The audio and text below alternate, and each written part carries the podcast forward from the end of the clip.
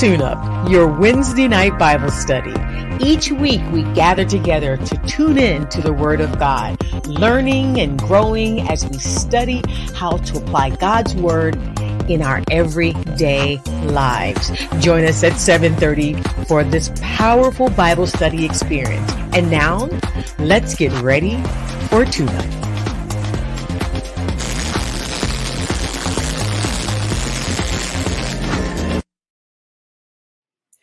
Welcome to the Tune Up, a new interactive Bible study hosted by Global Outreach Church. I'm Lynette Jackson, and I wanted to just come on for a few moments just to share some information about this new Bible study. It is an interactive Bible study, so you can ask questions of our speakers. So all you have to do is just put your comments or ask a question in the comment section on Facebook. And our speaker will be acknowledging those and reading those and answering your questions at the end of the Bible study.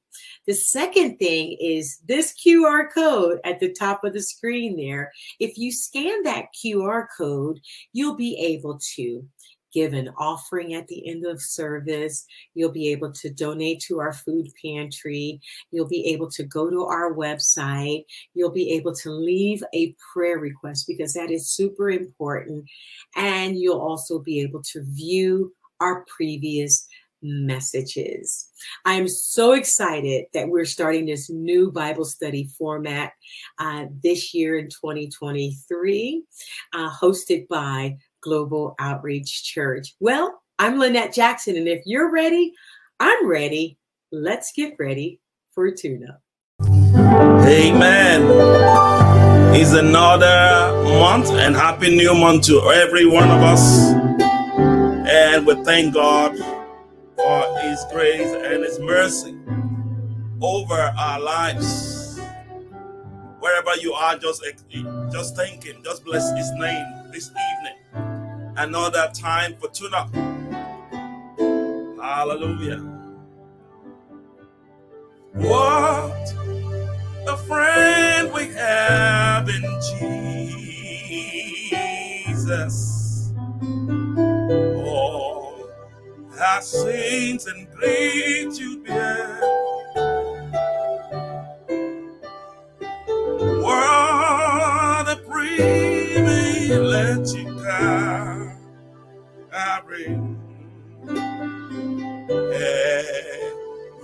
Everything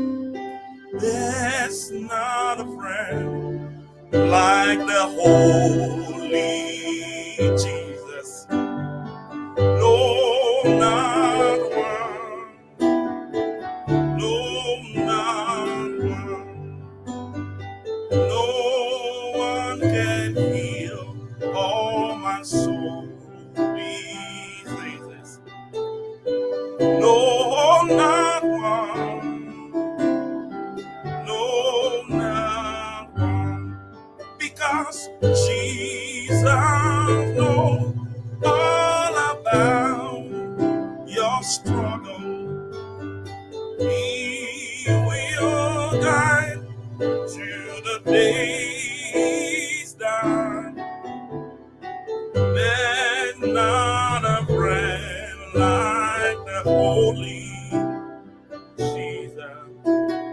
No, not one. No, not one. I said, Jesus. All about your struggle. He will guide till the day.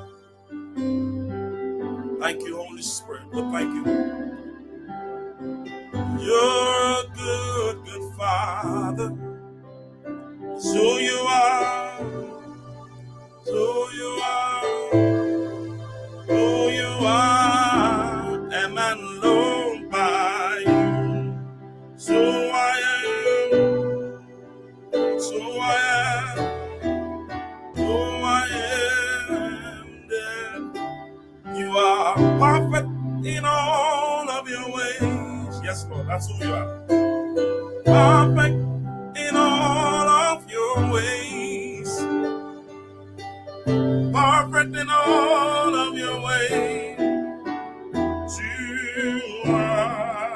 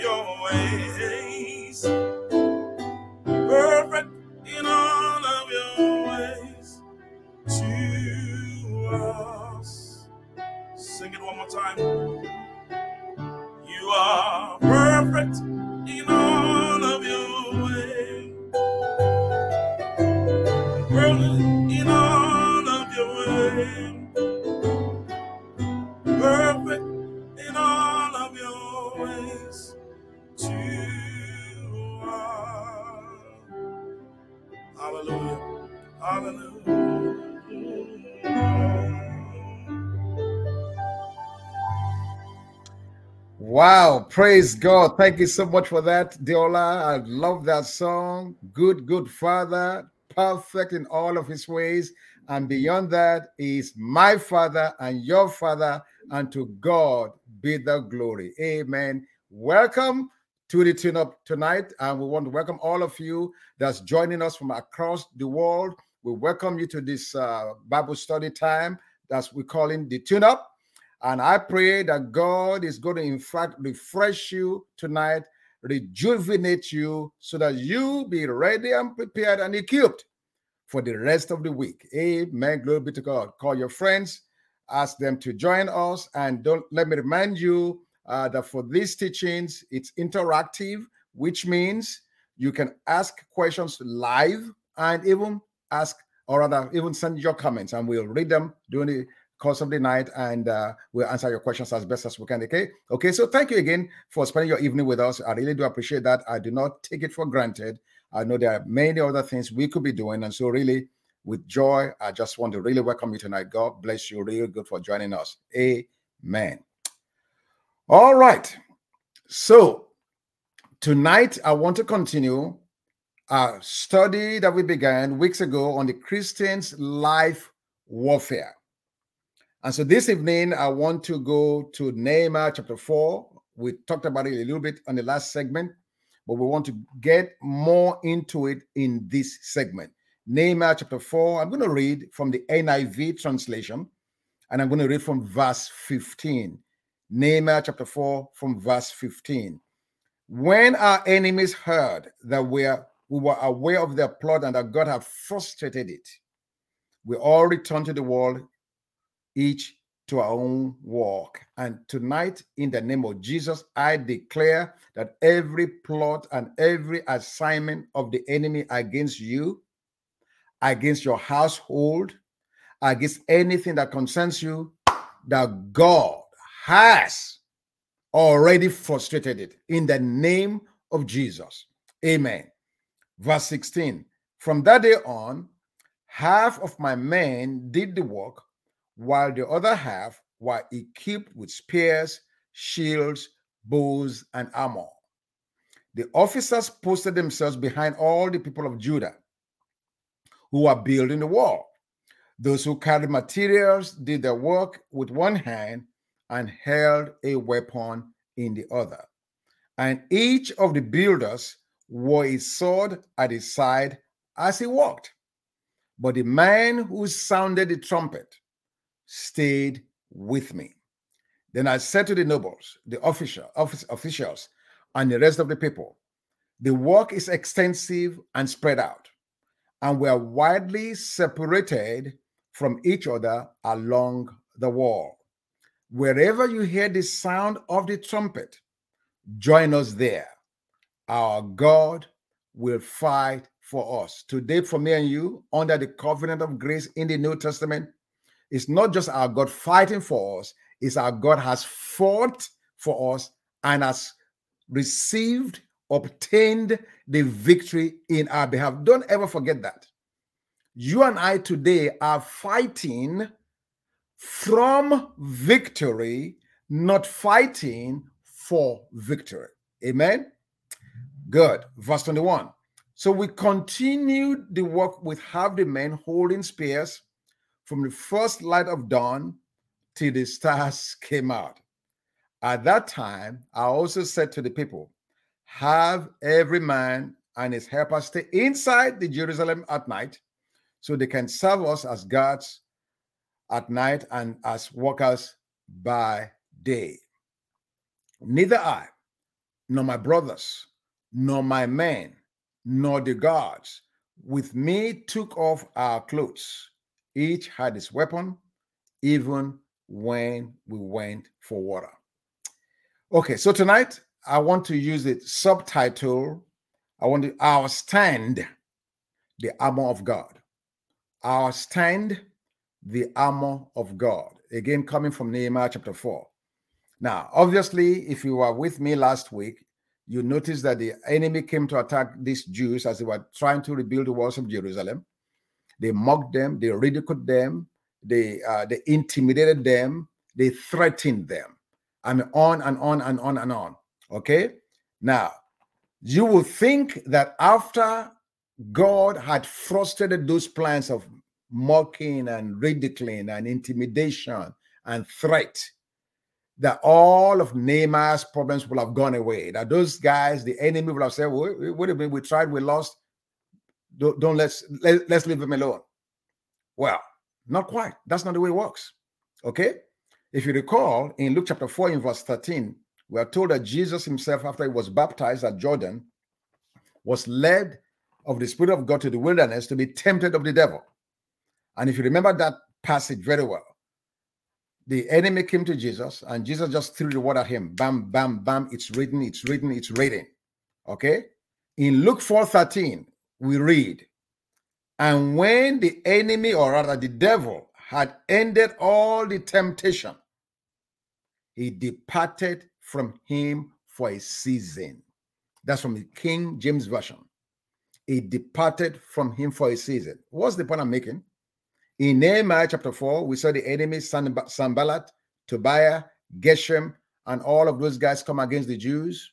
They threatened them, they ridiculed them, they mocked them, they, they, they, they intimidated them, and then the war continued. Now, just as with Nehemiah and his people, for me and you today, it's similar.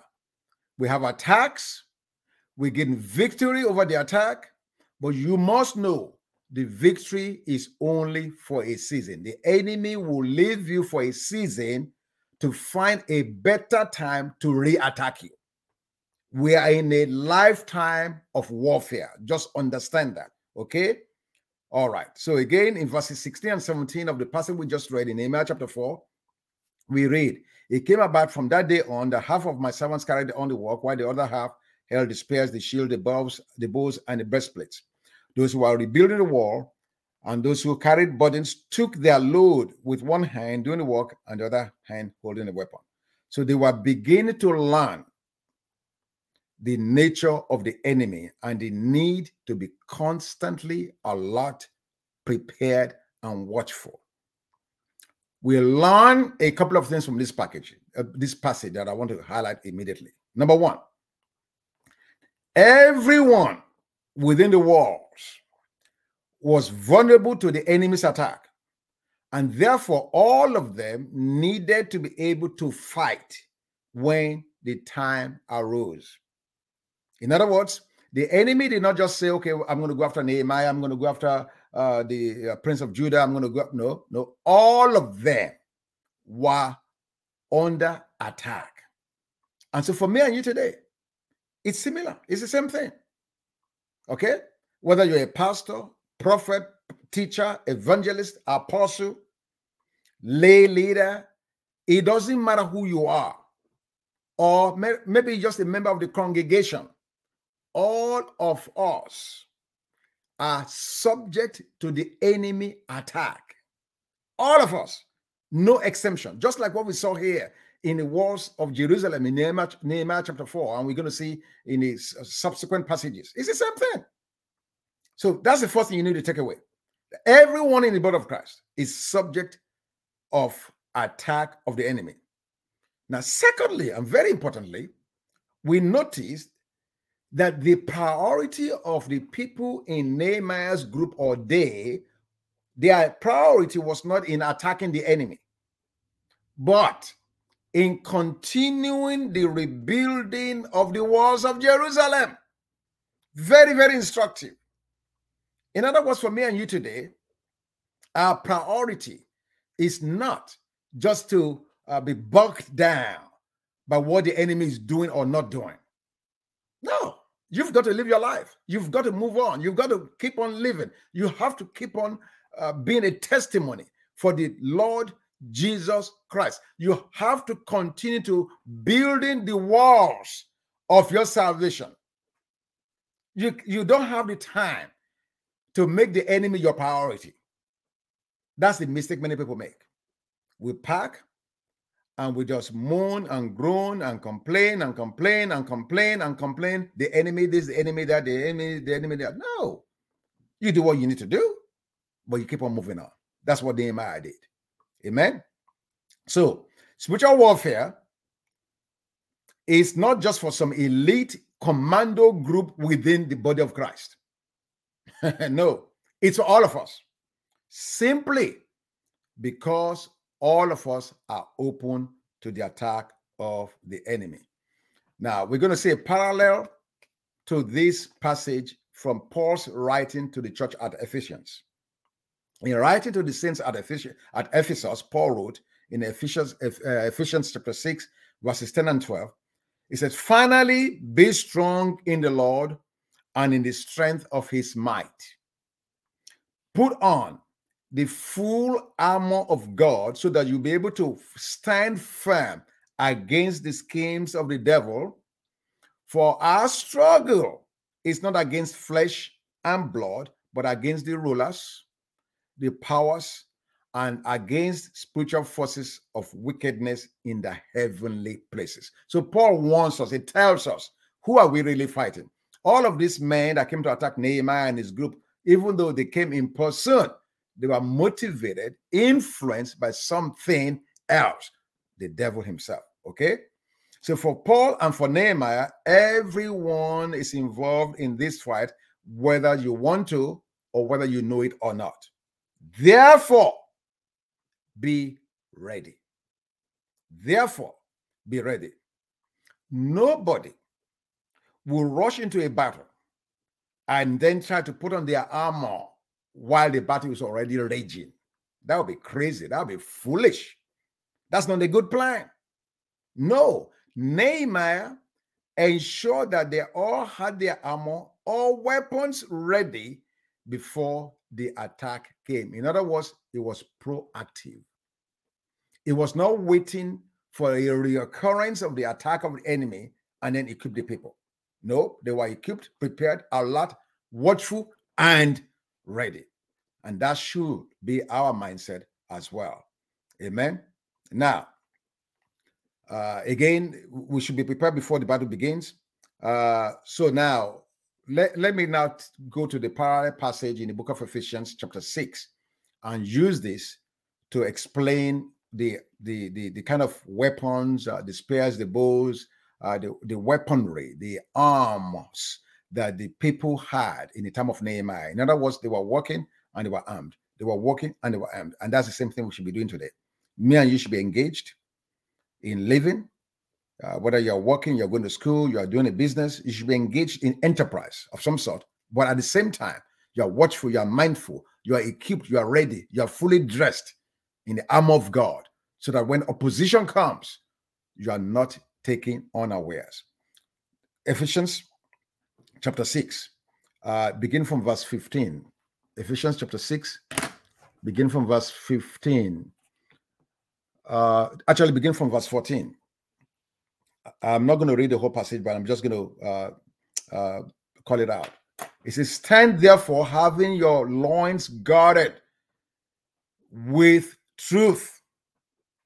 So the first armor that Paul introduces to, to us, Ephesians chapter 6, verse 14, has to do with your loins being guarded with truth. In other words, in the NIV, it says, guard your loins with the belt of truth. Amen. Now, the belt on the now, now, okay, let me let me back up a minute. Let me back up a, a minute. This is very important. Now, how did Paul come up with this armor? How, how I mean, how could he just give us the list of things that constitute the armor of God. What happened? How did he get that revelation? That's very important. The book of Ephesians was written while Paul was in prison. So just picture in your mind Paul is laying down, shackled, or is sitting, standing. I don't know how they keep them back then, but he's shackled. That we know. And 24 7, he had a Roman soldier guarding him, fully dressed. Now, it's just like God. This man is in prison. And yet, while in prison, God gives him a classic illustration of a fully dressed Roman soldier. And Paul looks at that Roman soldier, dressed from head to toe, in the gaps of the Roman soldier, and had an inspiration. He had an inspiration immediately. And it is the picture of the Roman soldier that was guarding him. It is from that picture, that, that picture that we see what Paul is now teaching us in the book of Ephesians, showing us what a Roman soldier was like. I think I have a diagram there. If you guys can put that on for me. Thank you very much. So this is the picture, what it looks like, what a fully dressed Roman soldier looks like. You can see there. He has the belt of truth, which we are addressing now, the breastplate of righteousness, the sword of the spirit, helmet of salvation, shield of faith, and of course, the gospel, the sandals of the gospel of peace. That's what a fully dressed Roman soldier who was keeping guard of Paul, that's how he was dressed. And so Paul sees this picture and said, Oh man, okay. And the Holy Spirit quickened him and used the picture of the shoulder who was literally guarding him in prison to give you and I a revelation on how we should be prepared for battle. Isn't that just like God? Glory to God. Hallelujah. That out of that trial, that persecution and problems that Paul had, today you and I, we stand in a position to glean and learn something that will keep us for time and eternity. No wonder Paul said in Philippians chapter 1, he said, The things that happened to me has happened for the furtherance of the gospel. Amen. Hallelujah. So now the first armor is the belt of truth. The belt on the Roman shoulder was the most important piece because nearly all of the other armor was fastened onto it. It held everything together and in place. This is how important truth is. If your faith is based on error, then your armor will fall off. Okay? All of the armor is related to truth. The truth of the gospel sets us free. That's what the Bible says in John chapter 8, verse 32. And you shall know the truth, and the truth shall make you free. Now, can you imagine a person wearing a sagging pants trying to go to war? How far would they get? How effective would that be like? You charge into battle, you are in a war, and your pants are sagging. So you you you have to you having to to to pull it up and hold it out. Do, do you, you get a picture? Now, another good picture that we all can relate to today is the to look at the normal U.S. Police officer,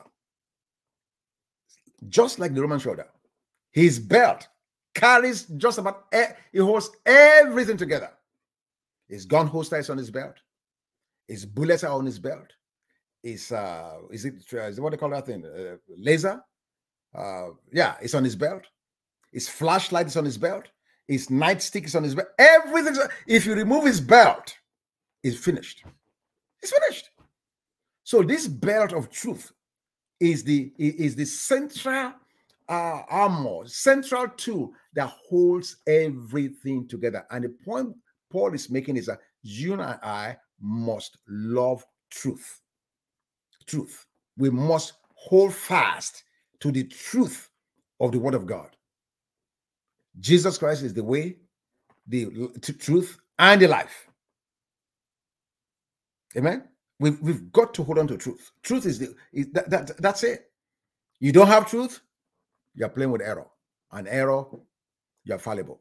And uh, you, you, you, just cannot you cannot hold him. Uh, you, you you'll not be able to fight right. Okay, next one is the breastplate of righteousness. Okay, so you have your truth on. Next thing is the breastplate of righteousness. This guarded your heart. The righteousness that defeats the enemy is the righteousness of God given as a gift to the believer. Satan cannot answer the work of God, and all of his accusations and condemnation is totally repelled by the believer who knows that through Jesus' righteousness is spotless and without fault. There's a beautiful picture in the book of Zechariah. I cannot remember remember the chapter right now, where Joshua the high priest came before God, and Satan also came to accuse Joshua the high priest because his garments were filthy. And as he was as he was accusing Joshua before God, Joshua chipped in and said, Is this not the one that I plucked, the brand that I plucked out of the fire? And God gave an instruction and the angel came and redressed Joshua with nice robes that was not filthy. That is a picture of what our righteousness is. Before God, there is nothing that you and I can do to earn God's righteousness. It's all by faith through the Lord Jesus Christ. Remember, Second Corinthians 5:21, he made him to be sin, him that need no sin, that me and you can become the righteousness of God in him. So we don't spend, we don't use our righteousness, our right way of doing things, our, our, understanding of doing things. No, that doesn't work. It is Jesus' righteousness. So while the enemy is accusing Joshua the high priest, God is saying, Listen, I'll put on a new robe on him, the robes of righteousness. Amen. And so for me and you in battle, you don't try to you talk about how you're a man of integrity, you're a woman of integrity. That don't count. What counts is Jesus' perfect righteousness, which you now have as a free gift because of Jesus' death, burial, and resurrection, and because you have embraced Jesus. Amen. Thirdly, we are told to shod our feet with the gospel of peace. Ephesians 6, verse 15. I particularly like this. I particularly like this most in the Amplified. Let me read Amplified. And having shod your feet in preparation to face the enemy with firm footed stability, the promptness and the readiness produced by the good news, the gospel of peace. Okay. So here the challenge with the gospel of peace, with shodding our feet with the gospel of peace. The challenge is many Christians face when they go over to college and come on under attack for their faith. What happens? They were not prepared for the arguments nor ready for the opposition that came their way, and consequently, they are not able to stand firm. That is very, very important. Now, if you look at the Roman soldiers' feet, the sandals they wear, they wore, it was not just sandals to uh, for for comfort. No, that sandals did two things. Number one, it provided stability and then it provided mobility. Stability in the sense that on the on the bottom, on the soles of those shoes, of those sandals, were spikes, pretty much like kind of spikes that you have on golf uh, shoes or cleats you have in soccer, but only this time they are, they are really like spikes. And what the spikes did was it provided firmness as they walked on a terrain. It gave them firmness that allowed for mobility. Okay. So the shoes were for grip and secure footing in battle. So the gospel of peace is that through Jesus's work, we have peace, we have peace and free access to God. This peace and rest gives us the assurance and stability needed for the fight, not wavering in our salvation, but standing firm and sure that our salvation is secure in God. Now, this is very, very important. You see, when, trouble comes, when you're under trial trouble comes, the enemy bombards your mind. You wonder, oh man, did I do something wrong? I did, is it because of my sin? Is it because I didn't do this? So you you, you become unstable. You you almost destabilized by trying to wonder maybe you did something that's that, that, that that's causing the problem. Okay, but what the gospel, what the sandals of the gospel of peace does for you gives you stability. It gives you security to help you know, listen, I have peace. I'm sure, I'm certain, I'm assured of my salvation. Nothing that I've done is bringing this upon me. Amen. And so the enemy cannot take my peace. He cannot rob me of my peace because I know that I know that I know I'm a child of God. Now, so the gospel of gospel of peace provides balance, steadfastness, and sure footing, allowing the believer to stand securely in whatever the circumstance that we're in. So there are three ways in which we can really uh, understand this gospel of peace. And the enemy will try to knock you off straight in each of these three areas. Three, three ways. Number one, having peace with God. First and foremost, the gospel of peace provides peace with God. This is through salvation and brings the assurance that all is well between you and the Almighty. Amen. This provides a tremendous solid foundation that all lives, that all our lives need to be founded upon. In other words, you have to be born again. And being born again, you have the assurance, you have peace with God. You know that if anything, anything should happen to you, you know where you're going. Amen. So this provides a tremendous solid foundation that all our lives need to be founded on. Therefore, it is also an area that the enemy will try to attack and cause you to doubt. He will try to get the believer to focus on their own works instead of the rock solid finished work of Christ. Amen. Romans 1, Romans 5 1 and 2 says, Therefore, since we've been justified through faith, we have peace with God through our Lord Jesus Christ, through whom we have gained access by faith into this grace in which we now stand. So, peace with God is number one. Number two, the peace of God. The peace of God. Secondly, the gospel of peace connects us to the author of peace, providing peace to our hearts in the midst of difficult times. Just like Philippians 4 6 and 7. Do not be anxious about anything, but in everything with prayer and supplication with thanksgiving. Let your requests be made known unto God, and the peace of God that passes all understanding will keep your hearts and minds in Christ Jesus. Amen. So you have the peace with God because you are born again. Then you have peace of God in in during times of trial. You you you rest assured, you've prayed, you know that God is on your side, and you stand assured that hey, God's got your back. And lastly, lastly, peace with others. The gospel of peace allows me and you to have peace with others. There's so much conflict in our world, okay? And there's always something and some reason for which we have either conflict with family, conflict with friend, conflict with businesses, and we have to keep in mind what the eh, what the Bible is saying to me and you. Okay. Romans 12, 18. It says, if it is possible, as far as it depends on you, live at peace with everyone. So those are three levels of peace: peace with God, peace of God, and peace with others. That's what the gospel, uh, the sandals of the gospel of peace represents in the uh, Roman soldier, and that's what me and I should put on now. Then next, the shield of faith. The shield of faith. The shield of faith guards us from the enemy's assault. It is faith that does this, not faith in faith, but faith in the faithfulness of God. Amen. God's faithfulness is a shield.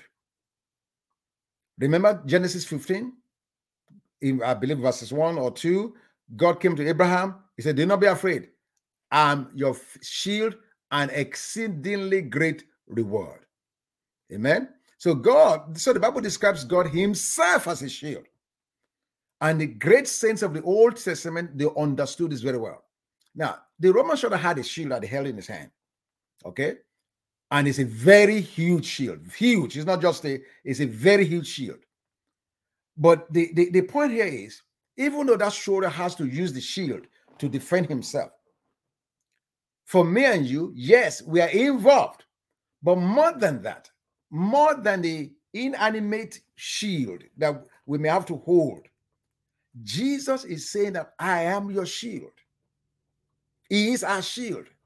And, and, and the Jesus factor is before the problem even gets to you, he's already aware of it. He knows how to move. He knows what to do. He knows how to protect you. He knows how to shield you. He knows how to, how, how to he knows how to get you out of trouble. Huge. So you should always just remember and just remember that Jesus is your shield. David in Second Samuel chapter 22, verses 2 and 3. This is what he said. He said, The Lord is my rock and my fortress and my deliverer, my God, my rock, in whom I take refuge, my shield and the horn of my salvation, my stronghold and my refuge, my savior. Amen. So it is fantastic to know that not only do we have a shield of faith, but that Jesus, in fact, himself has taken on that role in our life. And then, of course, we have the helmet of salvation. It, it doesn't need a rocket scientist to know what that is for. That is for the protection of the head, to guard our mind. First Thessalonians chapter 5, verse 8 says, Put on as a helmet the hope of salvation. Amen. This is salvation in its fullest sense. This is the hope or the confident assurance that in whatever situation we find ourselves in, God can and will bring us through safely. This guards our mind. Now, you must know, and I'm sure you are aware of this, that much of the Christian's battle goes on in the mind and thought life. That's where it is. That's the major battle zone between our two ears in our minds. The Bible is very, very clear that the battle goes on in our mind. That's what Second Corinthians chapter 10, verses 3 through 5 says. This is what Paul says. He said, For though we live in the world, we do not wage war as the world does. He said, The weapons we fight with are not weapons of the world. On the contrary, they have divine power to demolish strongholds. We demolish arguments and every pretension that sets itself against the knowledge of God. And we take captive every thought to make it obedient to Christ. Amen. So our mind is a battleground, all kinds of thoughts. I'm going to give you examples in a minute. So, what are the kind of thoughts that go through through through our minds that can destabilize us? The enemy may say to you, "You are weak and useless."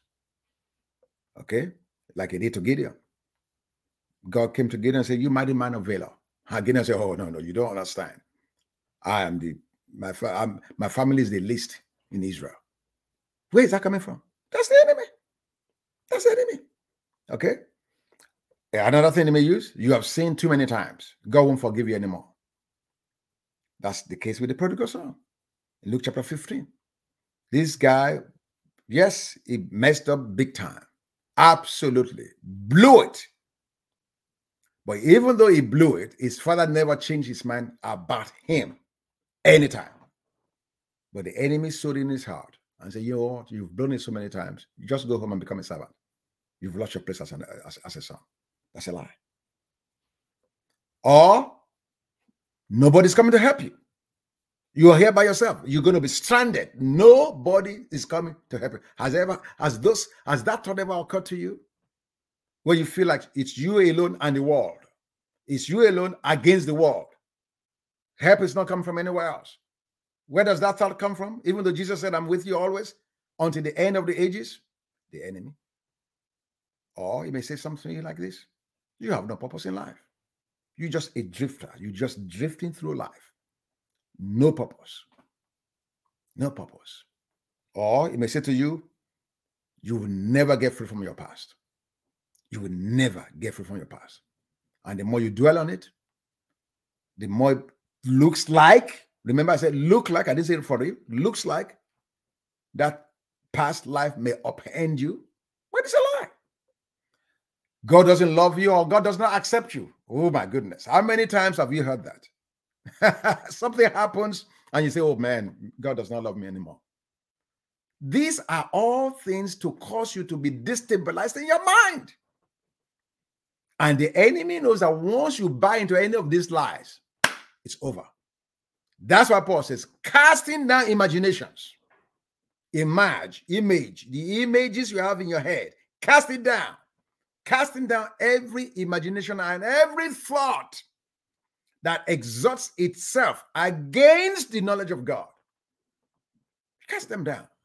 Yes, as human beings, you cannot, you cannot uh, help, you cannot um, how, how, do we say this? You cannot uh, you cannot stop the birds from flying over your head. You can't. All of us are subject to that. You can't stop the, the bird from flying over your head, but you sure can stop it from building a nest in your head. How do you do that? You cast down your imagination. Every time any of those thoughts come, you cast it down. No, I reject that in Jesus' name. No, that is not my portion in Jesus' name. No, you are a liar in Jesus' name. No, that is not what God says about me in Jesus' name. You cast it down. And really, you now go on to the last armor, which is the sword of the Spirit. What is the sword of the Spirit? That is the only attacking weapon, and it is the word of God. So, as the enemy is bringing these accusations and all these lies, and he's bringing them into your head and sending these thoughts to you, rather than receive it, you reject it and then you counter it with the corresponding word of God. That's what Jesus did to Satan in the wilderness. No, it is written, and he gave him the word. It is written, and he gave him the word. It is written. So for me and you, we it is not a luxury to be ignorant of the word of God. I'm sorry. It's not a luxury. You and I need to be wordsmith. And by that I mean you need to be diligent student of the word of God. So that whenever the enemy brings these things against you, you have a ready answer. So you are not now searching after the attack has happened. It's already in you, it's built in you. The attack comes, you counterpunch. The attack comes, you counterpunch. That is how we stand using the armor of God. Amen. The word of God is, is quick and powerful, the Bible says, and is sharper than any two-edged sword. Amen. Good. All right. Now, so let's go to your questions and comments. Uh, we've done this lesson now, uh, stand the armor of God. And uh, I have a few minutes left. If you have any questions or any comments for that matter, I'll take them now. And while we're doing that, um, I just want to encourage you guys to be a blessing and to continue to help us to serve the world, to carry this message of God's goodness across the nations all over the earth. You can do that by your praying.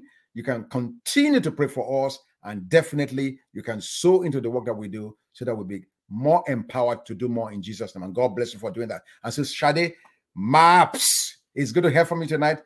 God bless you, my dear.